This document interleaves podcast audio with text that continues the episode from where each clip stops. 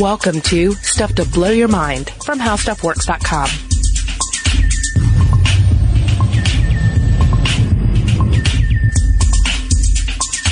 Hey, welcome to Stuff to Blow Your Mind. My name is Robert Lamb. And I'm Julie Douglas.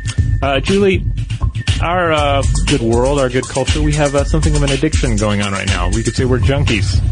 It's and, true. And our junk uh, that we're hooked on satellites. That's right, those eyes in the sky looking down at us. We need them. It's the good stuff, it's the bad stuff. Yep. Fuels every aspect of our life. Our phones, our GPS systems, our internet. Yeah, we, we grow increasingly dependent upon satellites uh, to the point where to really understand all that they provide us with, you have to take them out of the equation. You have to sort of go the uh, the go, go the way of uh, spring fever. That's short, where the guy wishes that springs didn't exist, and uh, and In coyly the, the, the spring comes and says, "All right, there are no springs." And, uh, and then the world falls apart. Uh, and it, a similar thing happens with satellites. So, using this addiction model, uh, a junkie depends on his junk. Mm-hmm. And when that junk is no longer available, perhaps uh, the supplier of said junk has been arrested, or um, Junkie has run out of money with which to uh, purchase said junk. Uh, then things begin to fall into ruin, go into uh, into into withdrawals, and uh, and that's what we're going to talk about in this episode. We're going to talk about what the withdrawals would look like. Should our satellites vanish from the sky? Yeah, I mean, essentially what we're talking about is the day that the satellites died. Yes. And we're going to get there. We're going to talk about what that might look like. But of course, before we do that, we need to talk a little bit about satellites. Uh, because they really have changed the face of communication. They've helped us to network in ways that we could have really never dreamed of uh, previous to 1957, when it was still just an inkling of, of the possibilities of what satellite could do for us, what sort of information and data they could provide us with. So you could say, as a species, it sort of upped our game in terms of communication. Yeah, definitely. Now, what is a satellite? There's, of course, natural satellites. Uh, the moon is a satellite. It's true. The yeah. Earth is essentially a satellite. I mean, um, all of this is fair game. But what we're talking about here, of course, are artificial satellites that perform some sort of function for us. Yeah, and I mean, satellite could be a machine that's uh, that's that's launched into space, and uh, it could be so massive, such as like say the International Space Station, or it could be a three-pound box that's sent up there for for uh, various data collection. Yeah, it could be something that's doing nothing other than sending a signal back to Earth and saying, "Hey, look at me, I'm in space," or it could be something that is doing some some really heavy uh, analysis of weather patterns, or even uh, you know analyzing the uh, the the Earth's uh, gravitational uh, changes. It's true. Um, and it's definitely given us a deeper understanding of Earth. I mean, you had Sputnik being the first satellite that was launched in 1957 by the Soviet Union. And, uh, since then, every satellite that has gone up has accumulated more and more data. In fact, uh, now we know what our atmosphere is truly composed of. We- Satellites. Satellites, absolutely. Uh, the amount of radiation that um, a manned or unmanned spaceflight would have to contend with. So Mm-hmm. this really was the precursor of the space age. It, it allowed us to collect enough information to really plan for for for flights into space. Yeah, we had to figure out what was out there. We had to uh, we had to do the, all these test runs. We had to, in other words, it's kind of like the anchor that we climbed up, that we ascended to uh, begin our space age in, uh, in earnest. And it did kind of give us this big picture of what the Earth looks like. Because again, previous to this, we just sort of had an inkling of what the Earth might look like, you know, suspended out there in space. But all of a sudden, you had satellites that were transmitting back data streams that could be converted into colored pictures, and you get this blue marble concept of Earth, this lustrous uh, blue swirl that's just hanging out there. And all of a sudden, we do have a different picture of what it is to be hanging out in the universe. So let's talk a little bit about the uh, the spent needles of our dependency. I stole that from you. Uh, but it, I think is an apt metaphor because uh, in an addict's uh, home, you may see uh, various uh, uh, signs of their addiction piling up in the corners. Uh, they're even addicted to, say, Twinkies. You'll see Twinkie wrappers just covering every available surf- surface. And if you travel into orbit, you will, of course, find plenty of orbital and suborbital Twinkie wrappers. It's true. There are Twinkie wrappers all over. We've littered them all over the place. Yes, we've gotten our data and we love it and we need it and we will continue to want it. In fact, it's pretty, it's a growing business. Um, but according to Richard Mankiewicz, and he is drawing on data from Celestrak, which is funded by the Center for Space Standards and Innovation. As of December 2012, there are over 13,000 satellites in orbit and over 20,500 satellites have been decaying since 1957. So he says that if you look at the data carefully, there are just under 3,500 satellites that are both functioning and in their correct orbit compared to nearly 10,000 that are classed as debris, but they haven't decayed yet. So his estimate is that about 75% of the satellites orbiting the Earth are junk. Yeah, I mean, it's easy to fall into the the trap of thinking that they're all going to just uh, eventually re-enter the atmosphere, and to, you know, eventually is a big word. That's the thing. Um, Sputnik one, for instance, um, burned up on uh, January fourth, nineteen fifty eight, so it didn't stay up there that long. Mm-hmm. But then you have other uh, bits that are that are that have stayed up there for a while and may continue to stay up there for uh, centuries or even decades. Anything above 2,000 kilometers, they say will take a thousand years to return to Earth. Think about that. Long since uh, decayed. I mean, in, in terms of its usefulness, but the orbit itself will not decay for a thousand years. It's true. And you have a couple of choices when you decommission a satellite. You can move it into um, a, a, an upper orbit, which Yeah. is called the graveyard orbit. because you want it because farther away from from the, the planet, uh, you want, want to get it away from the more useful orbits. Yeah, you want to get it out of the way of basically other satellites. Yeah. So you kick it up there a couple hundred kilometers. And um, this is also known as the L2 Lagrange point. So it can hang out there or and it can decay. Or you can move it into lower orbit and eventually it will just move into Earth and something like 10 to 40% of its mass is going to um, survive reentry. The most of it though is just going to blow up Yeah, upon reentry. and then there's you know vast stretches of the Earth uh, where it, there's no danger of it actually hitting anybody if it did uh, make it all the way through. Right, because you have to, there are ways to maneuver it into position Right. so that it's as safe as possible. So that's a, a good indication, as you say, those Twinkie wrappers, that, that evidence of our, our dependency on satellites. Now, what could possibly knock out all the satellites or knock out a majority of the satellites or in some way impact our satellite array uh, in, a, in, a mean, in a way that would actually impact life here on Earth? Uh, there are basically three main scenarios. The first, of course, is a massive solar storm. Um, we've talked about this before. The, the the sun is continually pumping out all of the, these waves, it's pumping out all of this energy, and then it, it undergoes uh, uh, flares and surges, and it's possible for that uh, material to impact the satellites themselves. Yeah, these are called coronal mass ejections. And we're talking about clouds of particles in the form of sometimes, very rare, 10 billion ton ball of plasmas just being ejected out toward the Earth. So when solar storms hit the Earth in a certain way, it can disrupt our magnetic field. And then that allows for strong electric currents in the upper atmosphere to induce currents on the ground. So that's when you begin to see some sort of failures in our electrical grid happen. Yeah. So it will obviously also take out a majority of those satellites. Now we'll we'll talk more about um, the plausibility of this later. Yeah, but that's definitely the extraterrestrial threat Right. satellites. I mean, not counting an alien attack that wipes them out. No, I like that one too, but we kind of have to loop that uh, in, in into the same area. Right. So yeah, that's one way that we could decrease our stash of satellites here. Mm-hmm. Another is a cyber attack. Yeah, definitely a terrestrial uh, version of, of, of the threat, and certainly more in line with aliens attacking us, except us attacking ourselves. Uh, there's really not much you have to say about this one as to why it would happen. Hackers attack stuff all the time for varying numbers of reasons, ranging from uh, you know nationalistic uh, reasons to uh, you know civil rights uh, i uh, issues or you know what have you. Often just because they can and uh, we have this uh, we have all these satellites up there, many of which are are uh, looped into a network. It's on varying levels susceptible to attack. Right, because some of those satellites are, are used by the military, Mm-hmm. um, and uh, they're they're streaming back data that's pretty sensitive, and so it, goes without reason that a hacker could want to get into that and and not only access that information, but maybe even decommission that satellite. Uh, the Terra EOS AM1 satellite, which is used to study climate and environmental changes, experienced nine or more minutes of interference in October 2008. And this is according to a draft report by the U.S.-China Economic and Security Review Commission. And apparently this has happened a couple times since where some of the satellites have been taken over by cyber hackers. So we know it's possible. There you go.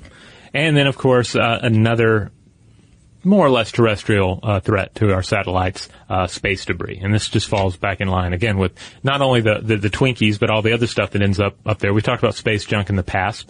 We just have a growing amount of kibble up there in orbit, Yeah. speeding around at incredible speeds. And when it uh, when they crash into each other, stuff happens. You could also have a killer asteroid here. Yes. Take out satellites. Uh, Apophis, which Neil deGrasse Tyson has talked a lot about, Mm-hmm. is is one of those asteroids that uh, people are keeping an eye out because, as he says, um, it is large enough to fill the Rose Bowl. And on Friday the 13th, April 2029, it will dip below the altitude of our communication satellites. And he says if its traje- trajectory on that day passes within a narrow range of altitudes called the keyhole, then the influence of the Earth's gravity on its orbit will guarantee that seven years later, in 2036, it will hit the Earth. No, that let's just kind of you know look at this in a positive light. He says there's a possibility that it won't reach that keyhole area and and uh, mess with the orbit, but it's something to keep an eye on. Yeah, and certainly an, another reason that we have to track all of the uh, near Earth objects that could potentially uh, pose a threat to the planet itself or our satellite array. Um, now, as far as uh, space debris goes, um, as far as terrestrial space debris goes, it's also worth pointing out that a lot of these satellites uh, uh, are also explosive. They have fuel on board because they need to have a means of uh, of going to a higher orbit or descending to a lower one, and therefore there's stuff on there that could blow up, and it does blow up sometimes. Yeah, they do. And they're not supposed to, but the fact of the matter is if you're going to maneuver it into the graveyard orbit, you need some fuel to get it there. Yeah. So it stands to reason that there might be some fuel left over. Yeah. All right. Well, we're going to take a quick break, and when we come back, we'll actually run through some possibilities of how this would break down in, in the course of a day as satellites uh, blink out in the sky above.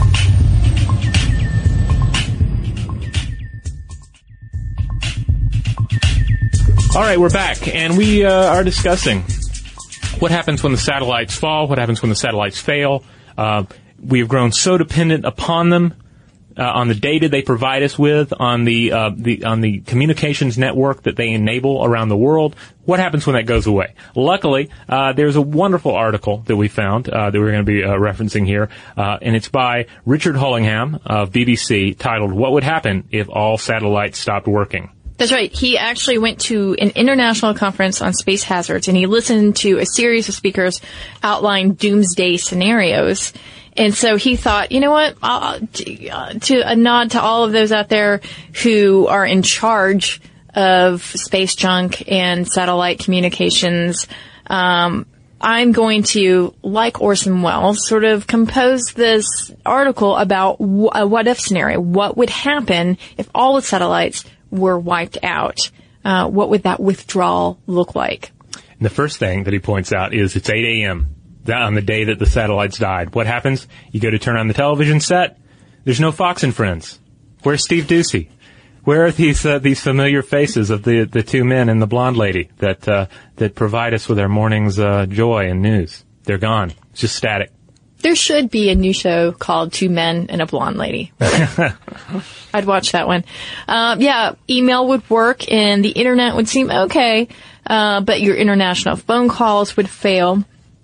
And uh, this this communication systems that ties the world together would begin to unravel. Um, so, as he says, Hollingham says, rather than shrinking, it would seem as if the Earth was getting larger. Yeah. I thought that was a wonderful way to put it because, in a sense, all of those satellites tying us together do give us a, a sense that we have a location that we're, um, there's a center to all of this. But take that away and it's 1920. Yeah.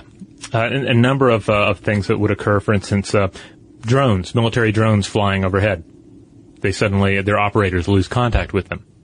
That's right. Uh, as you pointed out, there'd be that loss of television, radio programming, some radio programming. Um, there would be a failure of secure satellite communication systems left uh, for soldiers and ships and aircraft would be cut off from their commanders and vulnerable to attack. Yeah. And then as they suddenly find themselves vulnerable to attack, they might think, oh, who did this? Uh, I'm close to uh, Nation X. Maybe I should we should contact Nation X and find out what the deal is. You can't really get in touch with Nation X because the satellites are down. So you end up you're not able to immediately diffuse potentially volatile situations. It's true. You have world leaders who are unsure of what steps to take or even what has happened. And also think about those um, airline flights. They're in midair at that Yes. very moment. The pilots aren't able to reach anybody. Uh, they know that something is awry. And then the passengers would be completely oblivious. Yeah, they would just be happily oblivious on the plane uh, while the the pilots are trying to figure out how they're going to land and where they're going to land these things.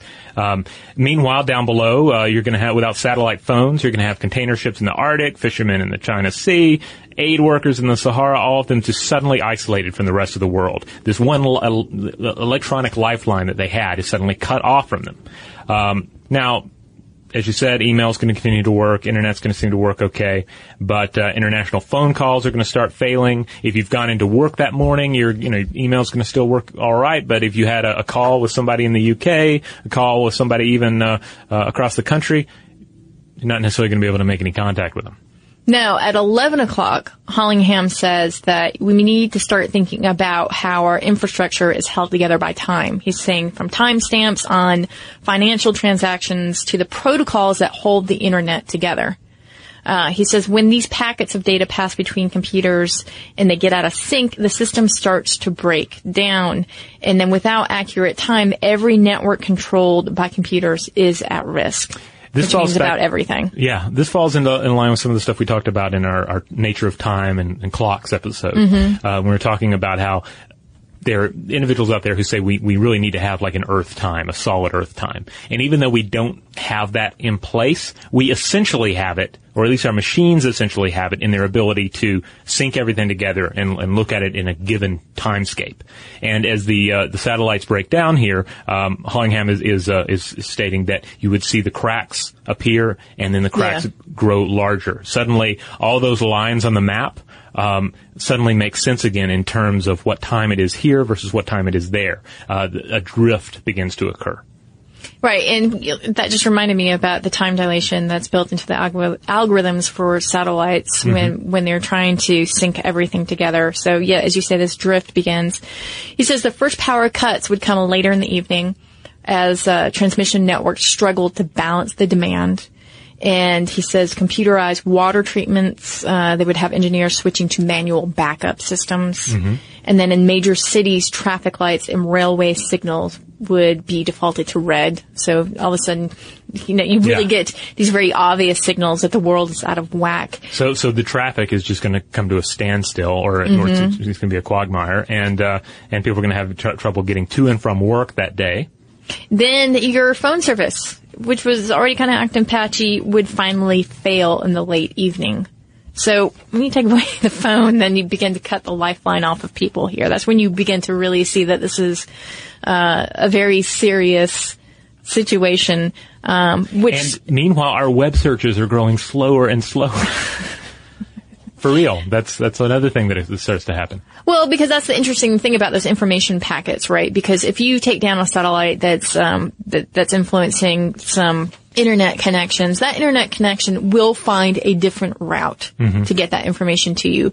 But as the system continues to fail across the board, it has fewer and fewer resources or areas to connect to. And that's where you begin to see um, the, the internet and email begin to fail in a, in a very big way. All right, sixteen hundred hours. All right. Obviously, aircraft have been grounded at Yes. this point because and hopefully know anybody in the air has that they've actually landed they've, somewhere. At they've this point. landed. But if they're not, if they haven't landed, uh, they don't have access to the information that there could be some severe weather going on. That's right. We really grow to, to depend upon um, accurate um, understandings of what the weather is doing now. Certainly, our prediction uh, models uh, continue to improve and have a, a, a fair amount of room for improvement. But we really grow to depend upon this this accurate snapshot of what the weather is doing now, providing us with some some rather dependable data about what it's going to do in the immediate future. And that that affects everything from uh, from what is the storm system doing that might turn into a hurricane, uh, as to what storm systems uh, may be in the in the path of a given flight. So right. how are you going to get them to the airport uh, when you don't know what kind of storm systems may be in the path? And you take it for granted, right? Because everybody has heard that message that comes on. The, the pilot says, "Oh, ladies and gentlemen, we are approaching uh, some patches of uh, turbulence. We're going to take it down uh, a couple thousand, uh, you know." And they don't have that information. They are flying right into the eye of the hurricane or, or to some other storm, and as a result, uh, you know, you're going to be jostled around. And assuming that you could survive that, because I'm sure that there are many instances that a flight could go through the center of a storm and survive it. Uh, you're still going to have passengers who are severely injured. Yeah, and then what if you have to land in Nebraska and then you're, you're there forever? You're- because there's no taking back off again because the It's true. satellites are down. How are you? You're going to have to walk, I guess. You're in that cornfield. Yeah, you can't take a train. It's true. Uh, but at least you've landed presumably safely. Yes. Yeah.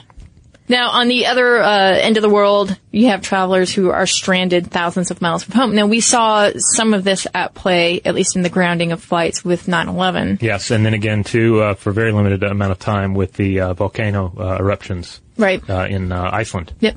People who grow to depend on uh, on uh, pretty systematic international travel, and suddenly there's a halt, and people are just stuck somewhere. Right, and y- communication is completely out. So you you have um, survived this harrowing journey on the plane, and you're in Nebraska in the cornfield, or you're sitting somewhere on the other side of the world, wondering what's going on with your friends and your families. Yeah. All right, 2,200 hours. Uh, things are beginning to look uh, look pretty grim. And, uh, and again, it's not even a whole day that's passed yet in this scenario uh, that uh, that the author lays out here. So communications, transport, power, computer systems, all been severely disrupted. Global business is ground to a halt. Uh, and it's reaching the point where uh, leaders and organizers are having to worry about food supply chains. Yeah, because your, food supply chains would begin to break down there, and people are going to panic, and they are going to try to get their food supplies for themselves built up. I imagine that you begin to see some looting at this point, Yeah. because again, you have uncertainty, and uh, you know, there's there's the point that this is the actual complete systems failure. Yeah. So in the void of information, chaos begins to reign. Yeah, uh, for instance, suddenly we can't monitor um, illegal logging in the Amazon, or you know, so it's suddenly uh, you can just go out and cut down whatever. Uh, then there's also this is brought up in another article, but uh, GPS uh, technology is used to uh, uh, used often by farmers nowadays to track where their cows are. Suddenly, these cows just can roam wherever they want, and also. Uh, 30 Rock viewers, think back to Tracy Jordan and his uh, his his ankle band that uh, that keeps him from leaving his house. Suddenly, everyone that is on uh, house arrest with their uh, with their electronic GPS bands, they're free to just roam the streets and do whatever. But more to the point, civil unrest as uh, food supply chains grow uncertain and uh, and uh, those in power having to in, introduce emergency measures to maintain order. So, in the course of just uh, you know under a day, we've already descended into uh, kind of a new dark age. Yeah, I mean, we haven't even really extrapolated that to, to what it might mean, you know, weeks from that Yes. period, because you would have backup generators at nuclear power plants that would have run down, and the electric pumps that supply water to cooling ponds where radioactive spent fuels are stored would shut off. So within weeks, you would really begin to see um, the entire infrastructure crumble. And what would that mean? I mean, in terms of dollars, it would be, I, mean, I don't even think you could put a price on that, but, um, a rebuilding effort would take years with that sort of full scale wipeout of satellites. Yeah, because again, we've built this system kind of piece by piece, uh, an elaborate system that we've grown to depend on. Absolutely.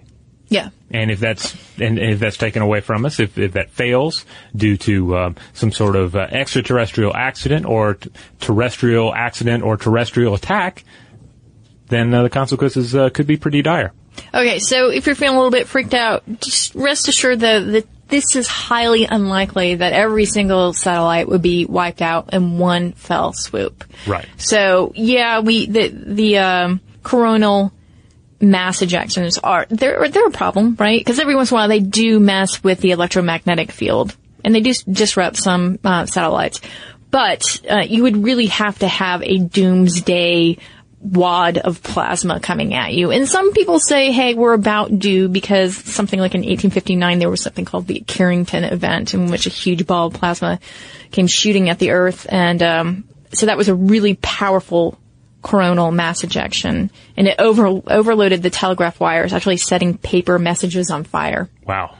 So uh, imagine what it would do then to all of our uh, various electronic devices. Yeah, but you can take comfort in knowing that for the most part, uh, you know, these ed- ejections sort of shoot out harmlessly into other parts of the solar system, and they tend not to hit Earth. Yes, um, space is big, and uh, Yeah. the, the chances of, of us being right there in the bullseye pretty slim. Yeah, and then in terms of you know cyber hacking, to have a across the board concerted effort that would take down every single satellite would would be I would say incredibly hard to pull off. Yeah, I'm not going to say impossible though. no, but the idea of like like a sole individual or even just a, a few individuals uh, carrying out such a massive hacking um, coup, it's just uh, it's it's not likely. And I have to say, in that instance, that would definitely be cutting off your nose to spite your face if you are a cyber hacker, because what do you have left to hack after that? Yeah, I mean, I could see where somebody could, you know, where that would be their aim. You know, maybe your your whole thing is you want to expose the uh, the vulnerability of our Right. satellite dependency. Maybe you, you want us to go cold turkey. You realize we've got a problem, so what you're doing is you're going to take all the Twinkies away from us and then teach us some tough love. But but still, the, the chances of it happening are probably pretty slim. The chances of it of them being able to carry it out are pretty slim. Right. Or maybe you're just trying to get one million dollars. Yes, And that's your so. way of saying, maybe like, so. That would I be will, will restore satellite functionality. Exactly. That would, would be a great Bond uh, movie uh, uh, plot. But like all great movie uh, Bond movie plots, it doesn't necessarily match up with reality. True. And space junk, uh, space debris, asteroids, again, you'd have to have something that would wipe out every single satellite. It would be difficult to do. It would have to be like the ultimate uh, pool crack shot, you know, where uh, you know where the where they're just able to sink all the balls at once. uh, it's just and there are a lot of balls up there, so it, it would it would be rather difficult to pull that off. It would be. That'd be a lot of trigonometry there. Left pocket, right Yeah. pocket, left pocket. So there you have it. Um, I, I think it's it's fascinating to look at this data and to and to really think long and hard about our dependency on technology, uh, what vulnerabilities are there. It reminds me a lot of uh, Stephen King's short story Trucks, but more to the point, Stephen King's movie adaptation, his own movie adaptation, uh, Maximum Overdrive, in which all the vehicles and the electronics and and all, all of man's technological devices uh, rise up. Uh, and, and and revolt and start running him over At which point I said, "Oh yeah, that kids movie Cars." Yeah, well, it's Right? kind it's kind of like Cars, except with more, uh, yeah, except less believable. I guess is the thing, because it was it's a rather silly movie. I love the short story. The the movie is is just is is wonderful in its own right, but very silly. But it but it gets down to some of the same stuff here. We grow to depend upon all of this uh, the these these artifacts that we've created, and then what happens when they fail us? What happens when they turn against us, or they, they just quit obeying us altogether? Well, one of the things that, that I won't go too deeply into because it, could be a podcast episode unto itself, but the fact of the matter is that U.S. satellites are in rapid decline and there are very few plans to replace them. And some of this has to do with um, governmental red tape and some of it just has to do with budget cuts. But uh, the fact of the matter is, is that we will begin to see a, a, huge decline in the amount of satellites, and some of those satellites are weather satellites, and we'll have to start to depend on other countries for that information. And moreover, there may not be as sophisticated um, satellites going up or satellite information coming back at us. So again, that's for another doomsday scenario, but uh, it's probably worth mentioning as we uh, extrapolate what satellites might mean to us in 50 years. All right. Well, let's call the robot over, and uh, assuming that the satellites still work, then the robot should be able to uh, provide us with some listener mail. All right. So we uh, recently did an episode about uh, cubicles, cube death, open floor office plans, and we received a lot of replies from people that, that do work in cube farms. Uh, several of which mentioned that they'd listened to our podcast on the way to work and were very depressed rolling into their uh, their cubicles that morning. So I want, about that. and we received a lot of cool emails from people where they're just laying out what their workspace is. But this one I think is uh, is, is worth reading uh, and sharing with everyone because it provides kind of a, a, a possibility of hope for anyone in a cube environment. Uh, so we uh, heard from Joseph. Joseph writes in, uh, and he's from Jonesboro, Arkansas. Writes in and says, "Hi, Robert and Julie. Touching on the last two podcasts, while at my day job, I work in a five by four work uh, area, cleaning screens used for screen printing. The only way I keep from going insane is drink a bunch of coffee."